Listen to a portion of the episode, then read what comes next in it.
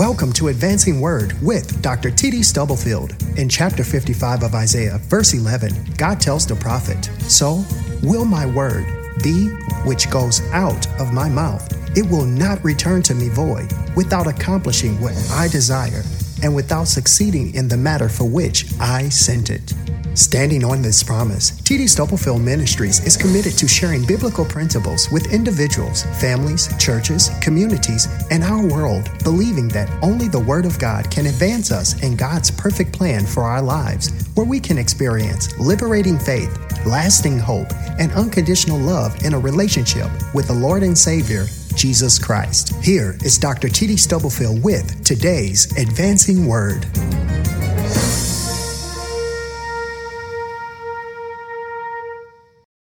There's another word that he has given us, a scripture that he put in my spirit earlier in the week. It's 1 Peter chapter 1, verses 3, 4, and 5.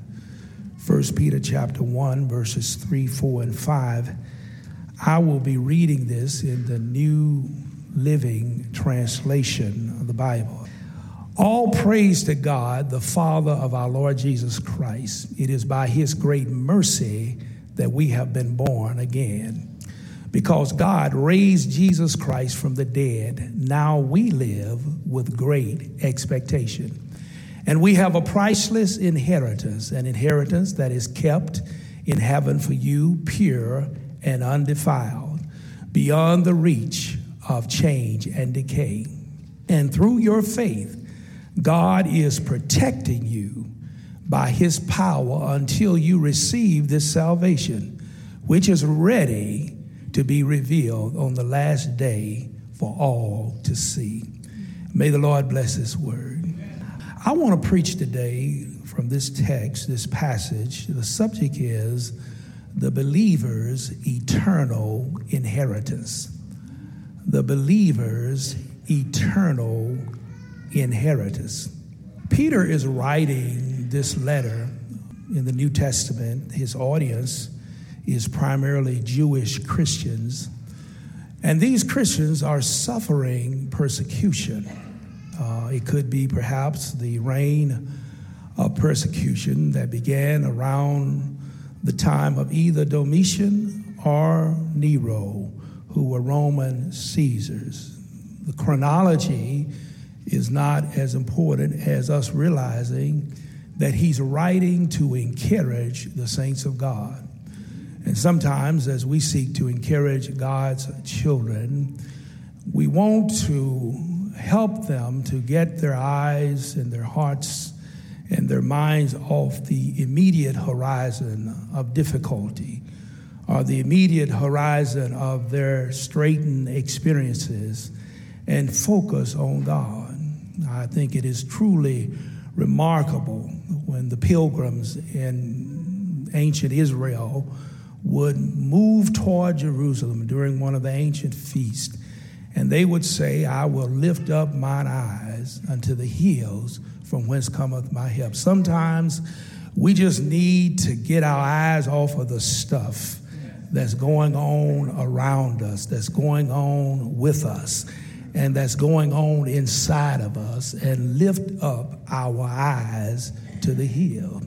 It is part of our pastoral responsibility. It is part of our pastoral priorities to encourage saints during difficult times. And Peter, who was no stranger to trouble, no stranger to trial, he encourages the saints of God as he writes to them, as he writes to these Christians, these Jewish Christians who basically sacrificed everything in order to not only profess the faith, but to somehow escape the reign of persecution that had fallen upon them. Many of them were homeless, many of them lacked proper food, proper accommodations. They they had lost everything. And so, how appropriate it is for Peter to remind them that they have, despite what's going on around them, that they have an eternal inheritance. And what he says to them is also true of us. We have an eternal inheritance. Uh, that's why this passage is so applicable, so relevant. Jesus says many things to the disciples in the upper room as he anticipates his arrest, as he anticipates his passion, his burial, his resurrection. He says to them, though, he says, Let not your heart be troubled. Believe in God, believe also in me. For in my Father's house are many mansions. If it were not so, I would not have told you. He said, I, I'm going to prepare a place for you, uh, that where I am, you may be also. And so he writes to encourage the saints who are suffering persecution. He reminds them that God has something for them, He has an eternal inheritance that is reserved in heaven for them. When I read and reflect upon these inheritance passages, I'm always reminded of the story that one of my mentors and professor in seminary told. Uh, Dr. Warren Wiersbe actually puts this story in his commentary on Ephesians, which has as a central verse this whole idea of inheritance. Ephesians 1 and 3 said, We've been blessed with all spiritual blessings in heavenly places in Christ Jesus. And Dr. Wiersbe uh, shared in our class how this elderly woman died. She was very wealthy. And all of the heirs, all of the potential heirs, came for the will reading, for the estate distribution and disposition. And the attorney opened the will. He began reading, and it simply said, Having been of sound mind and body, I spent it all.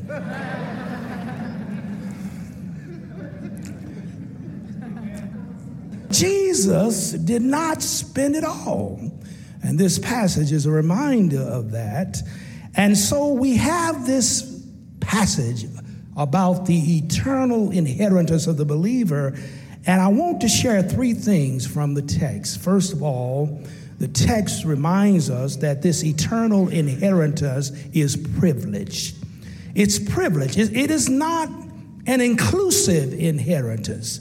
It is privileged. It is a opportunity that is given to all, but is only received by some. Jesus died on Calvary, and he died for the sins of the whole world. He is, the Bible says, the propitiation for our sins, but not ours only, but the sins of the whole world. But there are some who have not received the gift They've not received the blessing that comes from the death of Jesus on Calvary. And so it is privileged in terms of African Americans and our journey. And I know others share this experience too. It's not necessarily exclusive to race, but as a people, I can say that privilege has not always been a part of our conversation. Now, now somebody here may be different than me, but privilege is not something that I was accustomed to, nor am necessarily accustomed to right now. I grew up poor in rural West Tennessee when you had to draw water out of a well and uh, the bathrooms were outside. And air conditioning was letting the window up and pulling a screen down. I was reading an article recently about the difference between old money and new money. And I said they should have wrote another section, no money.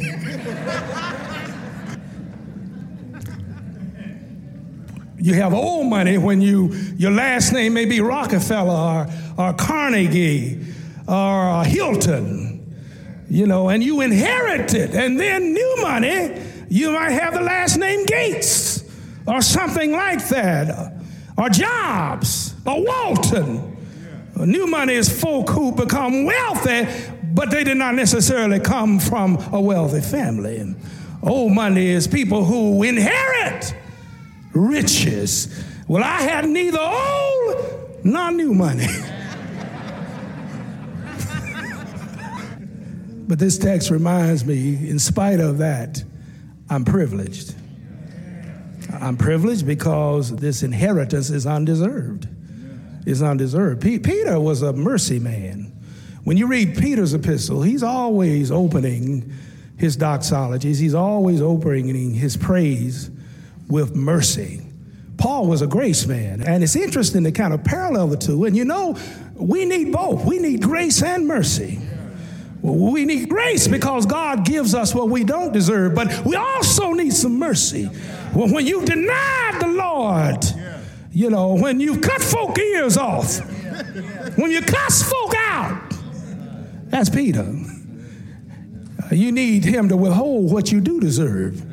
And he talks about how by his great mercy we have been born again. And so this inheritance is undeserved. It's undeserved. And it's exclusive because the requirement is that you must be. You've got to, you just have to be born again. You know, this is not a promise for public consumption. You've got to have a relationship. And you know what? If you don't have a relationship, if you're not sure you have it, you ought not leave here this morning. Your life can end in a millisecond. Things can happen so quickly, but God, because of what Jesus did on Calvary, He is offering to us the opportunity to have a second birth. I don't care what family you were born into. It won't do you any good in an eternal dimension unless you are born again. It's privilege because it's undeserved and it's exclusive. But it's privilege because it's based on the labor of someone else. We receive an inheritance that we didn't work for. We receive an inheritance that we didn't earn. Jesus paid it all. And all to him we owe, the great hymn say, sin has left a crimson stain, and he washed it white as snow. And because he got up on that first Sunday morning, this inheritance, a privileged part of it is that it energizes us because we live with the expectation. In fact, the text says, with the great expectation that our best days are not behind us, but our best days are in front of us. Some glad morning when this life is over. If I did not believe, if I did not embrace this expectation, I don't know how I could come alongside so many families who are having to say goodbye to loved ones. If I believe death was the last word, why even open the doors of the church? if that was our collective belief. But I believe what the Bible teaches, and I know many of you do, that beyond this veil of suffering and tears, there is a lively hope. And that makes this inheritance privileged. You know that God has planned something so wonderful for you that the way Paul describes it is eyes have not seen Ears have not heard what the Lord has prepared for those that love him. So it is privilege, the believer's eternal inheritance. But there's another thing it is priceless. It is priceless. In verse 4, the word used for inheritance is actually the word used in the Greek Old Testament, the Septuagint, the Greek translation of the Old Testament. It is the same word that is used for the possession of land, for the land of Canaan that God promised the Israelites. This is likened in terms of analogy, in terms of symbol, to the inheritance that the New Testament believer has. And you know what God told Israel in the Old Testament? He says, I have already given you the land. He says, all you got to do is walk in it. You just have to step out on faith and trust me. You don't have to work for it. He says, I will cause one of you to chase a thousand if you trust me. He says, Don't worry about the giants. Don't look at yourself as grasshoppers. Just trust me. Just trust me and I will give you the land. And that's what he's saying. Peter's saying to the uh, suffering saints, the Jews, he's writing to here. He says, God has blessed us with an inheritance, He's blessed us with spiritual real estate. And all you have to do is step out on faith and trust Him. Just trust me. And what he's given you is priceless. It's priceless. There's a diamond that is in the possession of the British royal family. It is called the Kohinoor. It is 105 carats and 25 grams.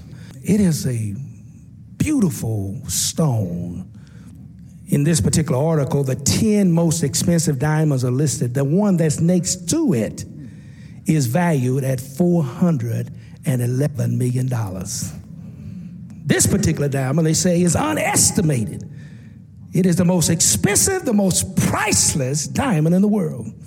But when I look at this text, I have something, and if you're a child of God, you have something more priceless than the Kohinoor diamond.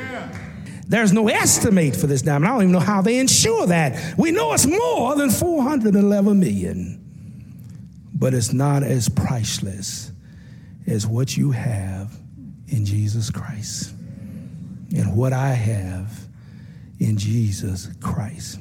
Peter describes it. He says, It is, it is reserved in heaven for you. It's undefiled, meaning it can't be ravaged, it can't be taken, it can't be dispossessed.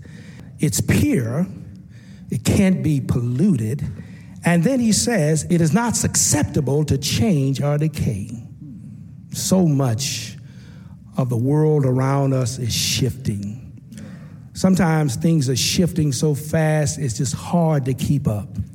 But there's one thing that doesn't shift, and that's its eternal heritage. Maybe that's what the songwriter was talking about when he says, On Christ, the solid rock I stand.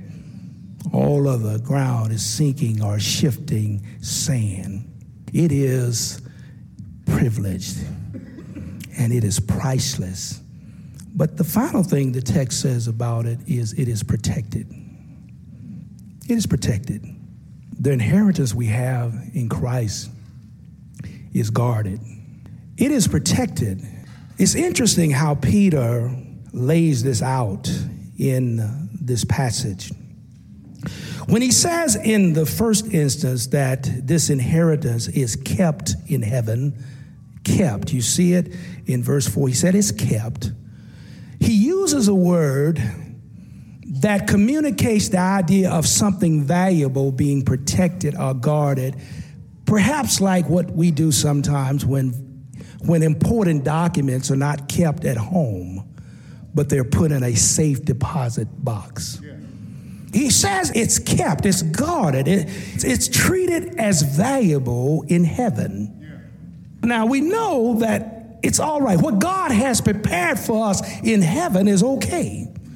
Jesus said it this way He says, Lay not up for yourselves treasures on earth where moth and rust doth corrupt and thieves break through and steal, but lay up for yourselves treasures in heaven where neither moth nor rust doth corrupt or thieves break through and steal. We know that what God has prepared for us, what Jesus says He's preparing for us, is kept by the very power of God. But then the other twist in this last verse is that just as the inheritance is being kept, God is also protecting those who will inherit the inheritance. He says, You are protected by the power of God. You're protected by His power until your salvation is fulfilled. You see, I'm so glad this morning that God has a protection service. Uh, he protects our inheritance for us, but He also protects us for our inheritance. When He says that we are protected by His power, he does not use the same word that he uses when he communicates how God has under seal and under security our eternal inheritance, which is undefiled, which is pure, and which does not fade away. You see, things down here will come apart, will fall apart, they will fade and deteriorate. But see, the Bible says that not only is God protecting our inheritance, but He is protecting you and me. You and I, sometimes we sit around and we act like we are all by ourselves. But this text is a reminder that God's protection services is watching over us day and night. I love the way uh, Dr. Clay Evans said it. He says, All night and all day, the angels of God are watching over me. I'm so glad that I have a security detail that watches over me in the midnight hour. David understood it. He says, The Lord is my light and my salvation. Whom then shall I fear? Lord is the strength of my life. Of whom shall I be afraid? You know, I was thinking about how I wanted to end this sermon, and my mind went back down memory lane, talking about how God protects us for our inheritance. About five years ago, I was going through a period of spiritual dryness. I don't know if any of you ever been there, but it's when you feel like David felt, Lord, restore to me the joy of my salvation. I knew I was a saint but I was dealing with some sinners' problems. I knew it was a child of God. I knew it was a Christian, but I knew there was something in my corrupt DNA that was handling me more than I was handling it. And I remember that time in my life. I was preaching a revival in Kentucky. And one night I felt so dry, I didn't feel like I could get through the sermon. I just called out to the Lord and said, Jesus, I need you to help me because I've never been able to preach when I got ready to. And that night, the choir got up, and the first song they sang began with these words Oh, to be kept by Jesus, kept by the power of God kept from the world unspotted, uh, treading uh, where Jesus trod. Then they went on and said, Oh, to be kept by Jesus, uh, Lord, at thy feet I fall. I'm nothing, uh, and I'm nothing, uh, I'm nothing. Uh, thou shalt be my all in all. Uh, if you want to know uh, who's keeping me today, uh, I want you to know it's not my good intentions. Uh, uh, no, no. Uh, and it's not even uh, the prayers of the saints. Uh, and I want you to keep on uh, praying for me. Uh, and I'm not being kept by what I have in the bank. I'm not being kept by what I drive on the street. what's keeping me is the Lord Himself. do I have a witness? I'm so glad when I lie down to sleep, the Lord watch over me. Uh, uh, do I have a witness? Uh, and the Bible says uh, he's able, uh, uh, yes, he is, to watch over his children. I'm kept by the power of God unto salvation. Uh, and I'm so glad, uh, I'm so glad uh, I have an eternal inheritance. and some glad morning when this life is over, I'll fly away. do a witness here? And I'm kept uh, the same power that kept Jesus uh, on the cross, uh, the same power that watched over him uh, when he was in a borrowed tomb, uh, and that same power that got him up uh, that first Sunday morning is keeping me. is there anybody here that knows his keeping power? Is he able to keep you in the midst of a storm? those disciples uh, on a stormy sea, uh, they understood uh, his keeping power when he got up uh, and said, Peace be still. Is there anybody here? He's got up in your life uh, and said, Peace be still. I'm so glad I'm kept by his power. I'm so glad I'm kept by his love. I'm so glad I'm kept by his grace. I'm so glad. Is he able? Is he able? Is he able? So I have an eternal inheritance. It's privileged, it's priceless, and it's protected.